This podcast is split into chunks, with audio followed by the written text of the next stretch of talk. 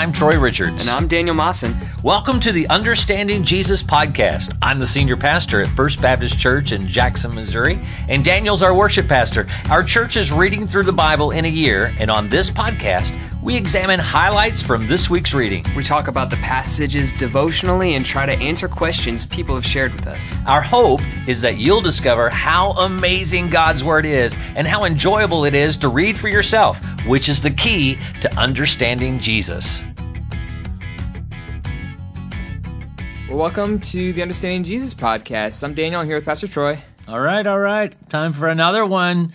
And uh, and this week wow, what a great week of reading. And I hope that uh, I'm not going to say it's my favorite, but it's, it's good. It's some really it's, good stuff. It's good stuff. Uh, it's great. And uh, and so uh, if you um, this was one of those weeks if you get bored and think, wow, we took forever to get through Genesis or we took forever to get through Exodus. Uh, we went through th- we were in three different books this week in our reading, and so uh, we went through. We ended out in Judges where everyone did what was right in their own eyes. I don't know about you, but when I read Judges, I'm glad it's over. And it's not because it's boring. It's like, oh my goodness, this is like as wretched as humanity can get. Whenever I think, wow, times are bad, this is the worst the world's ever been, it's always good to go back and read Judges and think, eh, okay, it's been rough before. Uh, and uh, and then what an it's an amazing little transition as we go into Ruth. And in Ruth, uh, what a delightful book. I just don't, I just can't think of, I, I mean, it is one of those, some years I just go through Ruth and other years is emotionally compromising for me because it has so many, ama- it's just an amazing story of, of the kinsman redeemer and this, this idea that here you have it laid out in really what's somewhat obscure in the law uh, I mean, obviously it's there in, in Exodus, Leviticus. It's, Moses is given the law and so forth, and talking about, you know, what happens if your everybody in your family dies. You know, your husband dies. You have no sons. How does how does your how do you maintain what God your inheritance that God has given you? and uh, and so we that's in the story of Ruth, and so we go through that, and then uh, and then we move into First Samuel, and not only have the story of how First Sam, how Samuel came to be uh, in uh, raised up by Eli, and all the and, and the neat things that happen between him and God, but then we we read through all the way to where we get to Saul, and so uh, we left Abimelech in our last week's reading, which was the first uh, kind of first Quasi king. king. Yeah, I was listening to the podcast and realized I said uh, a lot of people think that David was David, the first king of right. Israel, and I was like, oh wait, that was there's Saul. I forget about Saul. I kind of just blocked him out of my mind, um, as as many of the Israelites wanted to do people as well. do. Yeah. But uh, the uh, but Saul is actually who a lot of people think was the first king of Israel. Abimelech was technically the first person um, crowned king, I guess you could say. Uh, but Saul was the official first king. That's the one that God said, "This is your king, and you want a king? Here's a king." And so we get to that uh, in this week's reading, and then we get to um, we get through Psalms 52 through 55. We get into Proverbs 15, and then in Luke, uh, some great things. Jesus visits Zacchaeus. Uh, he has his triumphal entry into Jerusalem, Palm Sunday. Uh, he cleanses the temple, uh, which is an amazing moment in the life of our Lord, uh, which reveals a little bit about Jesus that we sometimes never think about. And he says to us, render unto Caesar all that is Caesar's. What a great uh, time of teaching when they're trying to trip him up. Here in the last phases, they're really trying to get Jesus into a corner to say something, and he just comes out with wisdom that they didn't expect, and uh, and they finally just give up. Uh, well, they crucify him. There's that, uh, and there is the, and then there's the first Lord's Supper, which is the Last Supper. So all kinds of awesome things. I don't know how much we'll have time to talk about, but we will dig into some things when we come back. All right, we're back. We are in so many books this week. Man, we were in Yes. Judges. We were we pretty much read all of Ruth. Um, we got some First Samuel, Proverbs, Luke, all, Psalms. We got all kinds of stuff. So it was, there's a lot to choose from. I tried to pull a little bit from everywhere. Um, I said last week that I was saving something I had overread in the Psalms last week, so I'll talk about Oh, that at right. some point today. I have been anticipating this. I know, I know you have. You Yeah. you, t- you tell me every day, Daniel. When will you tell me what you were going to so say in the Psalms? looking forward to this podcast. uh, but I'm not going to start with it. I'm going to save it. Um, my first, just kind of appetizer of a um, of a devotional moment came in Ruth chapter two, verse ten, and this was such like a breather, such a nice respite from a respite from the uh, from the craziness of Judges and the action in First Samuel. There's just a this is, this is nice. It was a nice little breather. So, but um, has a lot of lots of content in it. And in Ruth chapter two, verse ten, right? You've got Ruth um, meeting Boaz and Boaz protecting Ruth and like something he doesn't really have to do. And according to, to Ruth's perception, in verse 10 it says, Then she fell on her face, bowing to the ground, and said to him, Why have I found favor in your sight, that you should take notice of me, since I'm a foreigner? And I just, to me, that, you know, we don't get to attribute every action that the heroes in the Bible take to our Right. own lives, right, when we read the Bible. But in this case, I saw that and was instantly reminded of my status before Christ, and um, and had to just pause and say, "Man, Lord, why did you take notice of me? I'm a foreigner." right. And so it was just it was just a neat moment. I kind of related to Ruth in a big way there, um, just as an allegory to my own spiritual standing, in that He would adopt me as His own for no reason other than the fact Yeah. that He cares for me. Um, so I it was it was very um, it was it was soothing to the spirit in that moment. Yeah. So that's my that was my that was my initial thought of of Ruth and reading it. Well, cool. Because I'm going to go with Ruth too. Because it's uh, I've got um, I have like five five things on Ruth, I think. But um, I um, um, let me start with this. Uh, Ruth two. Which one? What did you read? I read two ten. two ten. Good, because mine's for two eleven and twelve. Oh, And Boaz answered and said to her, It has been fully reported to me all that you have done for your mother in law since the death of your husband, and how you have left your father and mother and the land of your birth, and have come to a people whom you did not know before. The Lord repay your work, and a full reward be given you by the Lord God of Israel, under whose wings you have come for refuge. Mm. It is such an amazing, it falls right in line with what you were, you were saying, that Ruth uh, had I mean, you look back and say, uh, first of all, my wife chose.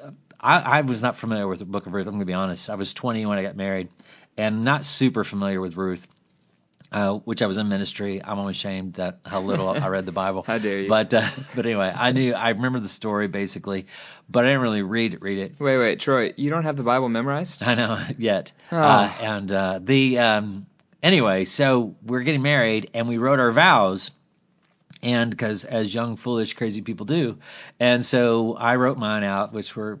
Uh, Which now are framed up on the wall, so Kim says, "Remember, you promised." Uh, and uh, every day in my bedroom, it's up on the wall. I see it as it's right above my clothing drawer. So if I get dressed this morning, I remember my promises. But anyway, her promises were actually taken from the Bible, and I, I was like, she was telling me what she wrote down. I thought that is beautiful. Where did you get that from? She said, it's in the book of Ruth, you know, and where you know Na- Ruth tells Naomi, you know, your people will be my people, and your God will be my God.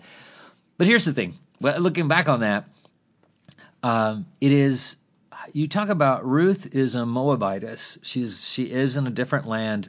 Naomi leaves her homeland with her husband for work. They they they have two sons. They go there for jobs. The sons get married to women who are from that land. They're not supposed to. They do anyway. And so they get married to these women from this land. Uh, their husband, her husband dies. Her two sons die, and then she is left with nothing and she tells her daughter-in-laws, "Go back to your people. You know, I'm going to go back to my people and just figure out what God is doing." And Ruth, uh, and and one does is it Orpah or whatever her name is. So anyway, she goes back to um, her, and then she's like, "You know, your other sister-in-law is gone. You go too." And Ruth is like, "No, I'm not leaving you. I'm going to stay with you." And and Lee and and makes a conscious decision that she is going to go with Naomi to her God. Now, this is the amazing thing in all this is that they go back to this land and she and she is willing. She does everything her mother-in-law says to go to this man and to put her trust in him and so forth. A man she does not know, a people she does not know, a God she does not know, yet she goes seeking refuge and she becomes the the hinge pin and Naomi being able to receive the inheritance to her family, she becomes the new. She's like she is now going to provide an heir uh, for Naomi, so that Naomi is restored. And so it's like God looking after Naomi, providing her providing her with Ruth, God looking after Ruth, providing her with a kinsman, mm. with a with a husband and a, a, provider, and God looking after the entire family of uh, Chilion, and and I can't remember all their names, but anyway, all the all the men's names are of this family, you know, this heritage, this these people of Israel, he's saying, I'm going to protect this family and maintain this name.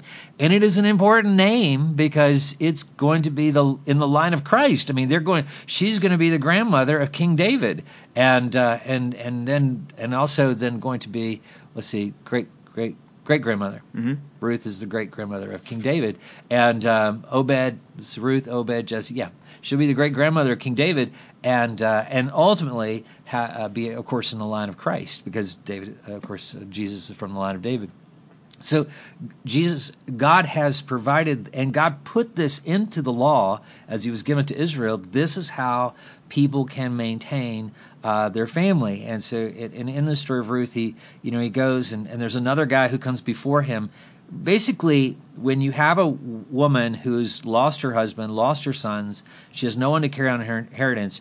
It becomes the responsibility of the closest relative to then marry her and and to then have children by her, uh, and uh, and in order to maintain that family line. Well, Naomi's too old to get married, but Ruth, if Ruth had not come, the line is over. It's it's over. But but because of her willingness to come, there she is, and she's willing to go, and she meets Boaz, and Boaz goes and says, "Hey, uh, you are the actually closest heir. Do you want this?" And he says, "Oh yeah, sure, I'll do whatever I need to do." And he's, "Wait, there's some little bit of a thing here. Uh, you have to. Uh, you don't just get her land. Uh, you have to marry her uh, her daughter-in-law." And it's like, "Whoa, I'm out." and so because he's like, "That's going to mess up the inheritance for my own kids." Uh, and so Boaz is like, "Oh, then give it to me." And there's there's a thing. It, it was supposed to be a thing of shame, but it's more just become a ritual where you take your shoe off and whatever and hand it to the other guy, but in front of all those witnesses. So Boaz takes on that role as the kinsman redeemer. And as you were saying, it is an incredible picture of what Christ does for us, how He sees us without any hope of any inheritance. We have we have nothing I mean, literally, if Ruth had not gone with Naomi, she would have nothing. If if if not only would Naomi not have anything, Ruth would not have anything. And so here you have just people doing being do, being obedient through their obedience. God has blessed them and given them this great inheritance. So yeah, mm-hmm. I don't know. It's way more than I wanted to say. But That's I, awesome. one more before I give it back to you, because there's one more thing in Ruth. Ruth chapter four, verses 14 through 16. It said, "For the women said to Naomi, Blessed be the Lord who has not left you this day without a close relative." And may his name be famous in Israel, and may he be to you a restorer of life and a nourisher of your old age. For your daughter in law who loves you, who is better to you than seven sons, has borne him. Then Naomi took the child and laid him on her bosom and became a nurse to him. Mm. What an incredible story of just God's yeah. God not forgetting somebody. Yeah. That's so good.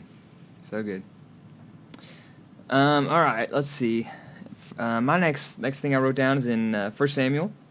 Uh, love this book. Love this book. Love this book. Uh, I do like this book a lot. Yeah, it is good. Um, and it's just a real cool origin story of um, hero we don't think too much of. But in uh, 1 Samuel chapter 5, um, we're t- talking about the Philistines taking the ark, which is just really cool story to me. Within the statue, and this is devotional aside, I just like the Bible in these moments. you know, I read is. this for fun. This is a great story. This yeah. sounds like a piece of fiction, but when he takes when they take the ark and set it next to the statue of Dagon, Dagon, and it falls over overnight, and then the head falls off, and, and then the they arms, reattach that end, arms, yeah, yeah re- reattach, yeah, reattach it, and then it's just a stump when it's over, and it's so funny to yeah. me to read. Uh, but I love that. Um, but then you read on, and it's oh, this is getting this is more than a couple of symbols of their gods battling. Now God is like putting judgment on the Philistines. They're giving them tumors, and He's giving them all kinds of trouble. It said His hand was heavy on them, which apparently is a real bad thing. Yeah. Um, so um, just reading that, and um, but knowing that what the Philistines are doing is, if you if you kind of read further back, is um, is judgment on Israel. Um, Right. They're they're the instruments of God's judgment, yet they don't escape their own sin in the process. Right. So to me, that so this is the weird way my mind works. Uh, first of all, had super fun, super fun reading this, but also just because the Philistines were doing something that made God's judge, you know, justice ha- occur, Right. doesn't mean that they escaped their own justice on them. And I think for us as Christians, um, we want to hold each other up to a standard. We want to um, help each other um, live the life that they're supposed to live. But understand, some people, um, and I've, I've I've found this in myself um, on occasion to be true, like being the instrument of God's wrath. You know what I'm saying? Yeah. Like they they like to be the person, and they would never say that. We would never admit that. Oh yeah, I like to be God's hand in in working this judgment hand. Um, but some people kind of get off on the the drama of it all, on the Right. on the um, being the better one, being the one to bring forth holiness in somebody else. Um, and we need to understand that while God may use us Right. and does use us to fulfill His purposes, um, if we're doing something outside of His direct, um, what's the word, direct leading, direct um, command, and just on our own merit, we really run a risk of falling under our own condemnation uh, from that. Right. Which is why he tells you get the speck out of your own get the speck get out the of plank your out own of your eye, I'm sorry, get the plank out yeah, of your own eye. Yeah. Um, so I just thought that was that was a cool kind of minutia thing about the way God works, but I'm into the minutia. Uh, so um, I liked it. I liked it. It, it spoke to me. Um, I like the uh, fact that they hooked it up to two uh, dairy cows. Yeah. And who were well, and who were uh, had baby calves and had the calves crying out for their moms, and they hooked it up, hooked the wagon up to the cows to see if if they turned toward their their their calves that are you know obviously the cows would naturally turn back to their calves and go there but they said but if it go they go the opposite direction and take the ark back to uh, Israel then we'll know it's of God. And the cows make a beeline directly to Israel and don't you know leave their calves behind. And it's like oh my goodness. Can you it's like oh wow. It was it was God. Go figure. this is bigger than we are. Just in case in case this has been a wild coincidence with the tumors and the our God falling uh-huh. our pagan God falling over and his head falling off. In case that's been let's let's do this. And uh and God to the end shows them oh no this is absolutely I'm the one doing this. Yeah. there's no doubt. Uh in Luke chapter um uh 20 uh, 34 through 36, he says, Jesus answered and said to them, The sons of this age marry and. Oh, let me back, give some backstory on this. The Sadducees, the Pharisees have been trying to catch uh, catch Jesus in uh, arguments, and the Sadducees did as well. Uh, the Sadducees did not believe in the resurrection. That is why they are so sad, you see. and uh, and so uh, so anyway, they try to catch Jesus in this thing, and, and so they say, "Hey," it kind of goes back to Ruth. Actually, it makes kind of a. Uh, they said, "Hey, this man has a uh, gets married, uh, he dies, she marries his brother, he dies, she marries his next brother, he dies, and does this seven times. He's married to seven different men who all acted as kinsmen redeemers according to the law." Uh, so nice little toss back to what happened in Ruth. So uh, they said, so now if there is an afterlife, then whose wife is she going to be? Trying to catch him in something. And this is what Jesus says. As Jesus answered and said to them, the sons of this age marry and are given in marriage, but those who are counted worthy to attain that age and the resurrection of the dead neither marry nor are given in marriage nor can they die anymore, for they are equal to the angels and are sons of God, being sons of the resurrection. So without any gray area there, Jesus boldly says, absolutely, there is a resurrection, and this is how it works. But he says some, he gives us some very neat revelation that I think is really cool. Uh, is that one that we are not going to be married in heaven, that we are going to be like the angels, uh, and uh, and so so that kind of throws that in there. But also um, that we're never that we'll never die, and so we can't. He says, nor can we die anymore, just as the angels continue to live and go on and so forth, uh, and we will also do that. But um, I wrote this the resurrection of the dead has always been difficult to conceive, but Jesus gives us some insight. The tough thing that he says is that those who are counted worthy to attain that age. Sayings like that are always so hard for me because I always fear being unworthy. I am completely at his mercy and pray I am not one who he says he never knew. Uh, the part about being able to die anymore is an attractive proposition. I want to be assured of my salvation. I need to work at my salvation with fear and trembling. If I am obedient to the Lord, then I will abide with him forever. And through his grace and redemption, he baptizes us in the Holy Spirit, empowering us to obey him so that we can live in him. And and now, and, and while we are absolutely never want to draw away from the understanding that we are saved by grace through faith and not of our works. That's why we can't boast in the, that. Uh, so it's not what we do, but there is the evidence, the assurance we have of our salvation that we are going to be resurrected from the dead, that we are going to live from Christ forever, is that we live a changed life because the Holy Spirit works that change in us. And if we are not living a changed life, it should always draw us back to repentance, coming back to Him and saying, Lord, change me, make me new to where I can live the changed life through the power of your Holy Spirit. Yeah, that's really good. That's really good. Um, all right, I'm gonna I'm gonna go and do the one we've all well Troy's been waiting for and, and requesting for for days. Every day. Every day. I've been losing sleep over it. um, no, I wanted to, to hop on back to Psalm 51 um, because it was it was the verse after we ended um, last time. But in Psalm 51, verse 16 and 17 is where I'm going to pick up, and it says, um, you know, if um, if you're not if you don't know the Psalm 51, it's kind of one of the biggies in there. Um, you got Psalm 139, you got Psalm 23, you got you know Psalm 119. Right. Psalm 51 is where David um, is has just been confronted by Nathan, uh, and he is um, being told that he's sinned, and he is just coming to this realization. So what does he do? Of course, he writes a song about it, and um, it says. For he's he's repenting to the to the Lord. In verse 16 and 17, it says, "For you do not delight in sacrifice; otherwise, I'd give it you are not pleased with burnt offering. The sacrifices of God are a broken spirit, a broken and contrite heart, O God, you will not despise. And what I wrote down is that God doesn't care for our songs or our acts of obedience. Now, we do these things out of love for Him, hopefully, but without the broken spirit and contrite heart, our worship is fruitless at best and offensive at worst.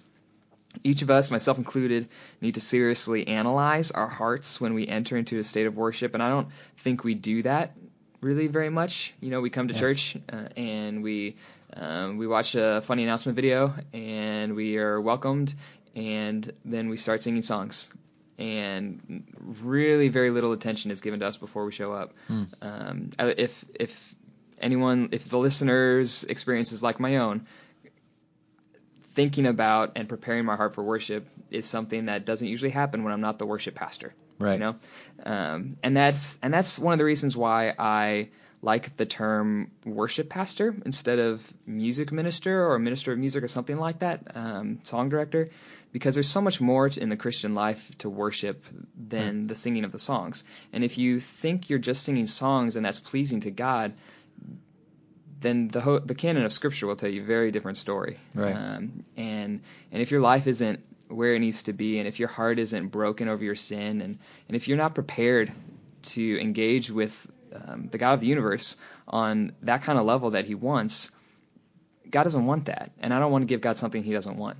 Right. Uh, or if your works maybe you think that your works are going to put you in that kind of place that you are going to be cool with God, but it says your works are also offensive to God. These are filthy rags right. without your heart. So it's all it is an all-inclusive process, and I think for us we need um, to really analyze how we approach, especially corporate worship, um, not just not just for sure what we do as an act of worship, but when we come to corporate worship, singing all together, like we're going to do this Sunday, I'm very excited yeah. for. Um, several of us are going to get together and be able to sing uh, together for the first time. I know it's really weird to sing at a screen, but when we meet together finally, then it, I think we just we really need to come ready to interact with God. Uh, yeah. And and if we don't know the song, we don't know the song, we can still worship the Lord in that moment. If That's we right. don't know, if we don't like our voice, God likes our voice. Right. And that's not about what your neighbor likes or what you like. Uh, so, um, I don't know. I love the Psalm 51. I love what it says about uh, the heart of the worshiper. Um, so, yeah. Yeah, and I and you know the the thing that David cries out in there is you know to to not does not want God to remove His Holy Spirit from him, and I think that uh, because that happens in the Old Testament, obviously happened to Saul. He's like, don't let that happen to me. He absolutely knows that is a possibility, um, and I think that should be the cry of our heart always: is that God, I. I I don't want to ever have anything come between me and you. You know, it's it's a um, and I, I think the temptation is uh, when you know I also love the term worship pastor as opposed to music minister or music director uh, because I think that uh, I, I think there's a place for that obviously in in in obviously in the Bible there are choir directors and music Yeah, directors, yeah. Uh, but uh, but as far as as having someone who's helping us facilitate us being brought into the presence of God and and helping us to to teach us how to worship him i think is the is the key. Equipping us training us in worship i think is so imperative. Because we do we do come uh, kind of un- not understanding really how that works and so forth. Um, I, I one more thing before we go to break uh, is in Luke chapter 21 verses 1 through 4. I think that's I think yeah I'm still in the right part. I haven't I haven't jumped ahead a verse. Uh, and he looked up and saw the rich putting their gifts into the treasury, and he saw also also a certain poor widow putting in two mites. So he said, Truly I say to you that this poor widow has put in more than all, for all these out of their abundance have put in offerings for God, but she out of her poverty put in all the livelihood that she had um, last year, uh, do you remember? Do you remember what I preached last year? do you remember last year's message? I have all your sermons Uh, that's memorized. right. I'm sure you do. It was a message called "Purposefully Poor." I do And- remember that title. Oh, do you really? Yes. I do. Very good. And uh, and how uh, it was how we need to have a spirit of poverty and to train our children uh, to be poor in spirit. Uh, and that is such a lost thing right now. Is that is when Jesus talks about being poor in spirit, it is the idea that I I come to Him with nothing. Uh, and he gives me everything, and so I'm I, I am completely dependent upon what he gives me, and it, it, it can it doesn't mean that and I'm not encouraging people to drive a Lexus or you know to to show how poverty they are in spirit, but it doesn't mean. Uh, in fact, I remember uh, a pastor, Chuck Smith, the pastor at Calvary Baptist in California, when they were starting to begin new churches, he wouldn't let his staff drive a Lexus or a Mercedes or a BMW because they were status symbols. And uh, Tony Campolo once said, you know, uh, what's a Christian, he, he made a bold statement. He said, Christians don't di- drive BMWs. He said, because why do you need a car that goes 175 miles an hour at the speed limit's 55? And it was at the time. Yeah. Now it's up to 70 in places. So, um, so I don't know that you still need that. But the, the idea is this. I'm not, nobody's trying to throw judgment at you for what you do, but you do have to ask yourself, why do I have this? What, what is the purpose behind it? Is it because this is what God wants me to use? It, you have to have the attitude, it's not mine. I am just a steward over this. I'm using it for God. If you have it for your own selfish purposes, then you shouldn't have it. Uh, and and that's where that's what spiritual poverty is. It's that I if I think I have to have it, well then I probably should get rid of it. Um, and just have the things. I mean, I have iPad and, and so forth. I mean, we have nice, neat little toys and so forth, but we have to keep in perspective. We use them for God. We use them for His glory. Uh, and uh, and if it's if I lose it or whatever, I whatever He gives me, I use that. And so um, so it's not um, it, that's our goes that goes with our houses. It goes with our cars. It goes with our clothing. Uh, it's all to be used for the purpose of His glory. And the moment he puts his finger on it and says, I don't think you need to use this, then you need to let it go. And uh, and that's what spiritual poverty is about. That's I, I think we always when Jesus is highlighting the widow, he's saying she gave everything she had. And I don't think there's an in between there. I think we have to give him everything we have. That's good. All right. Oh, let's take a break. Let's take a break. We'll be back.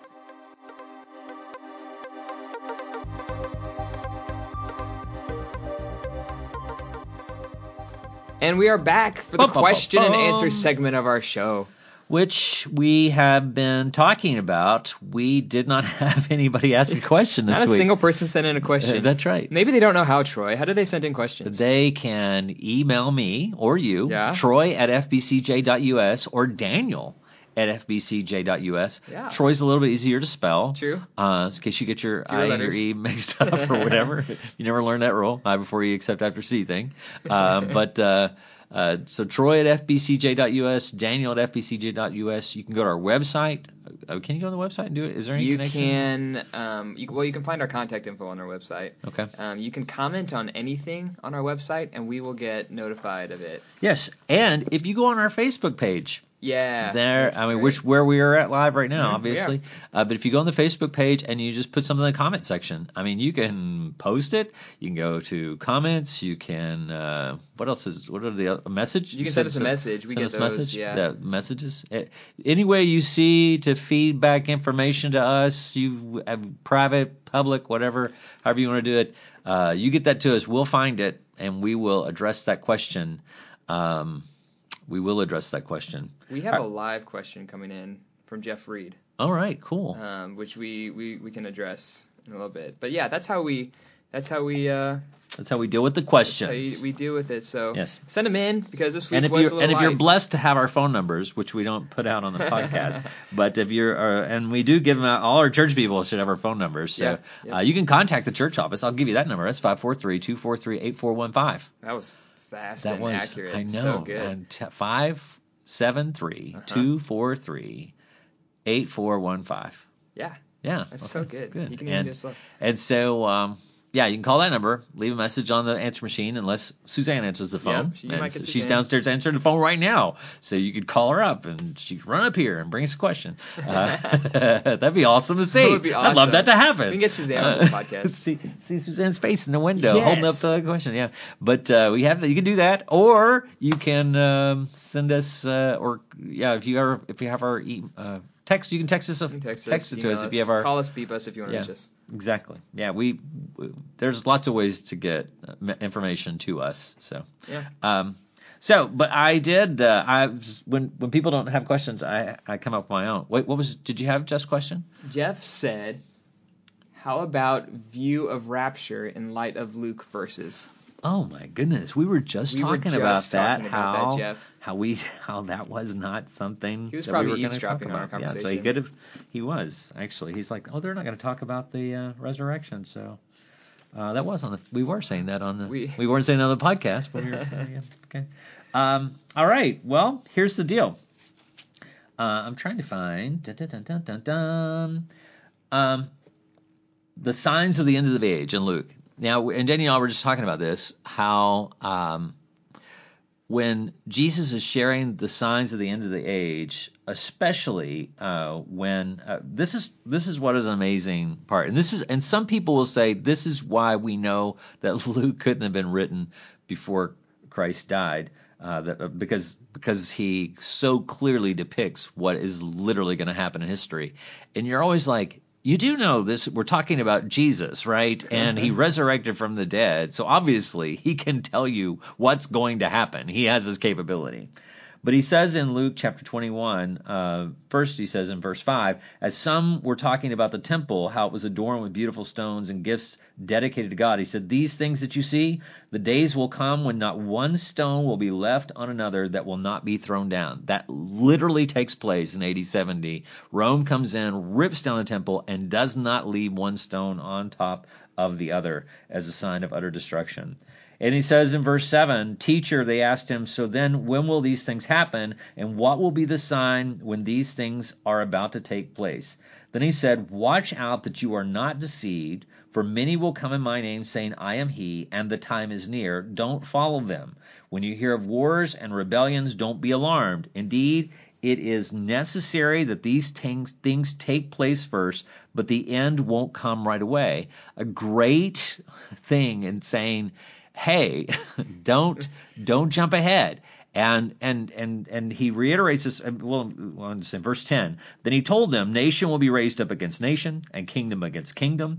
There will be violent earthquakes and famines and plagues in various places, and there will be terrifying sights and great signs from heaven. But before all these things, they will lay their hands." Okay, stop there. Verse eleven. So he said, "What do you, if you can understand what Jesus is trying to communicate here? He's trying to say." There's going to be a lot of things that happen that you're going to say, this is the end of the world. Basically, kind of like today, that people start thinking about the apocalypse because we have a coronavirus. Obviously, this is not the apocalypse. The apocalypse. This is not, uh, which only means Revelation. Uh, I always get. I don't know where we get the end of the world. I guess because Revelation does talk about the end of the world. But uh, anyway, the two become synonymous in some way. But the uh, but the reality is is that uh, Jesus has told us there are always going to be things that happen that make you think the end is near. Then he speaks to the people he's talking to in verse 12. But before all these things, they will lay hand, their hands on you and persecute you. They will lay hands they will hand you over to the synagogues and prisons and you'll be brought before kings and governors because of my name. So he's saying in the future, there's going to be famines and plagues and destructions. He said, before we even get to that, you're all going to die. you're all, they're going to come get you, arrest you, persecute you. You're going to suffer. There's going to be suffering that takes place. That is not the end either. And so he said, this will give and, he, and then he explains why. This will give you an opportunity to bear witness. Therefore, make up your minds not to prepare your defense ahead of time, for I will give you such words and a wisdom that none of your adversaries will be able to resist or contradict. You will even be betrayed by parents, brothers, relatives, and friends. And uh, and so he's he's saying be prepared for the suffering that's going to come. And the reason for it is, is I'm giving you the opportunity to be a witness for me. Now that needs to transfer to everybody everything that's coming our way, the focus of end times is never about how do we go hide in a hole somewhere. It is always how do we go through this and maintain our witness for Christ. That I, I just if Christians could understand one thing, Jesus constantly reminds us, you're not gonna die. If they take the breath out of your body, if your heart stops beating, whatever, I'm to resurrect you. You're you're you're uh, uh, immortal. I mean, because you've been redeemed by me, and so so don't be afraid be a witness for me. And as you're a witness for me and go out and do that, that's why we should respond to anything that happens differently than the world responds. The world should be afraid that it's going to die. If they're not afraid they're going to die, they should be afraid. In fact, he says, don't just be afraid you're going to die. Be afraid of the one who has not only the power to kill you, take your life, but the power to cast your soul into hell. Uh, so we've, we've dealt with that. We've already put our faith in Christ. We've been saved. We're redeemed. And so when a plague comes, when destruction comes, no matter what, whether it's, great, whether it's minor tribulation or great tribulation, doesn't matter. Our response is always the same. We are witnesses for Christ. We continue to maintain that witness until our lives are taken from us. And when our lives are taken from us, then Jesus restores our life and uh, and in, in a greater place of glory. But um, then in verse 20, he says, uh, when you see Jerusalem surrounded by armies, and then recognize that its desolation has come near. Now, this is the prophecy of AD 70 when uh, Rome uh, takes over. It, it, literally does sur- is surrounded by the army of Rome and uh, and destroys um, um Jerusalem. Uh, then those in Judea must flee to the mountains, those inside the city must leave it, and those who are in the country must not enter it, because these are days of vengeance to fulfill all things that are written. Woe to pregnant women and nursing mothers in those days, for there will be great distress in the land and wrath against this people. They will be killed by the sword and be led captive into all the nations, and Jerusalem will be trampled by the Gentiles until the times of the Gentiles are fulfilled. And so that, yes, is the fall of Jerusalem and the time of the Gentiles because we're still in it. Um, it always makes me think of a Lord of the Rings reference, you know, the time of men. The time of men. The time of men. Um, but this is the time of the Gentiles, and uh, here we are in it. Um, and then he says there will there be signs in the sun, moon, and stars, and there will be anguish on the earth among nations, bewildered by the roaring of the sea and the waves. People will faint from fear and expectation of the things that are coming on the world, because the powers of the heavens will be shaken. Then they will see the Son of Man coming in a cloud with power and great glory. But when these things begin to take place, stand up Lift up your heads because your redemption is near. Now that is the prophecy of the second coming of Christ. That is at the end. Uh, so so kind of a he's sweeping over a, a, a, whole issue of time and saying yes there will be a time where there will be signs to show that the end of all things is near and um, and people will faint from fear and expectation because the heavens will be shaken um, i think I think clearly when it happens, we will recognize that it is happening. There won't be a, hey, I wonder if this is it. It'll be a, oh, this is it. Mm-hmm, mm-hmm. and, uh, and we'll all be very well aware of it. We said one time, um, and this is very only loosely connected to it, um, but we just said is, you said that when God speaks, like really speaks, it's not, oh, I wonder if God's telling me to do this. Right you know, and and that makes sense. Yeah, like at the end of the time, I don't think we're going to be posting Facebook posts like, "Hey, hey, you may not have noticed, but that's right. I think it's the end of the world. I think the end of the world's happening." Yeah, I don't that's think right. that's how it's going to go. I don't think people are going to go, "Is this the end of the world?" I think yeah. they're going to go, "Oh, this is the oh, end." It is, and it's and it is the end of the when we say the end of the world is the end of the kingdom of the world. Right. Is right. as it is the ushering in of God's kingdom. It is what we are praying to happen. It's not something we are to. I mean, obviously, it is a sense of dread and, and the loss and destruction and so forth, but it is, uh, it is, it brings everything to a conclusion. The only fear that we have inside of us is related to our lack of faith in the grace of God. Um, and, and, so whenever you recognize that fear, when, then that's you need to to deal with that. You need to say that that's based on something either I've got sin in my life that I'm not repenting of, or I've got something that's messed up in my understanding of who God is. Because if you understand who He is as He reveals through His Word, and you've repented of your sin and you're following Him faithfully, you should have absolutely no reason to fear. You should feel absolutely secure in His grace and uh, and abide there. Um, and, and and He invites us. I mean, if you've if you've left that and you messed up five minutes ago, then he says, "Well, return, come back. You know, stop, stop leaving me, stop forsaking me, and come back to me, and be restored to that peace, to that rest that I can only give you." So, yeah, that's good. Yeah. So anyway, thanks for that question, Jeff. Yeah. Man, we were questionless, and somebody comes man, in, the intervenes. The Lord provides. The Lord provided. Well, do you have anything else? Uh, we'll take a break, and I'll, we'll, I'll tell you what's coming up next week. Okay. Yep, we'll do that.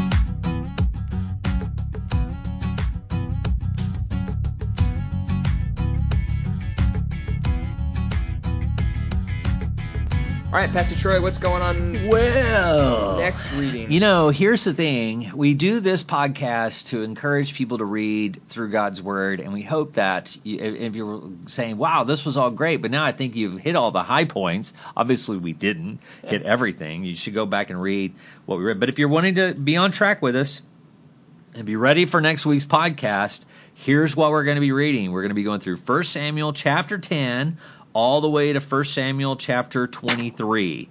Uh, so obviously you can have the reading plan, but like I said, if you want to cheat and not actually have it, but read it. 1 Samuel chapter 10 through 1 Samuel 22. Now let me tell you, that's going to take us through the kingship of Saul.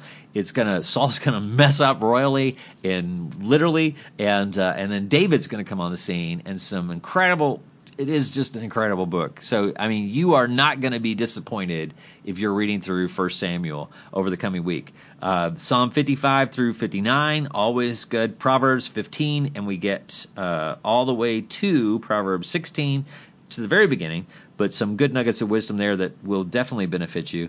And then we're going to close out the Gospel of Luke. So we're going to begin the process of the Passion of Christ. And so uh, it is Luke is Luke's story of the Passion of Christ is incredible. So obviously walk through that into his resurrection, and then we begin the Gospel of John, Woo. all next week. So actually, we started reading this yesterday and today, uh, but uh, but you can you get on it get on the ball and uh, and then you skim over or whatever. But if you have questions, the reason we say that is because if you read through that, if you're just glancing through it, say, "Oh my goodness, what does this mean?" Especially you get to John chapter one and go, "What in the world?" Uh, and so uh, just send us that question. We'd love to love to answer your question. All right. All right. Well, yeah, this has been fun. It this has been a good fun. week. A lot of good stuff. Yes, as always. As always. Yeah. This has been fun. We'll see you next time on Understanding Jesus. Thanks again for listening to the Understanding Jesus podcast put on by First Baptist Church of Jackson. If you would like more information, you can find us online on our website at firstbaptistjackson.com. You can email us at daniel at firstbaptistjackson.tv. Or you can find us on social media, First Baptist Jackson on Facebook and FBCJMO on Instagram. We've got a lot of content in all of those places, and we would love to hear your questions on the content that we cover. If you would like to be a part of the podcast, you can email us and message us at any of those ways, or you can call the church office at 573 243 8415, and we would love to hear from you. Thanks again for listening. We'll see you next week.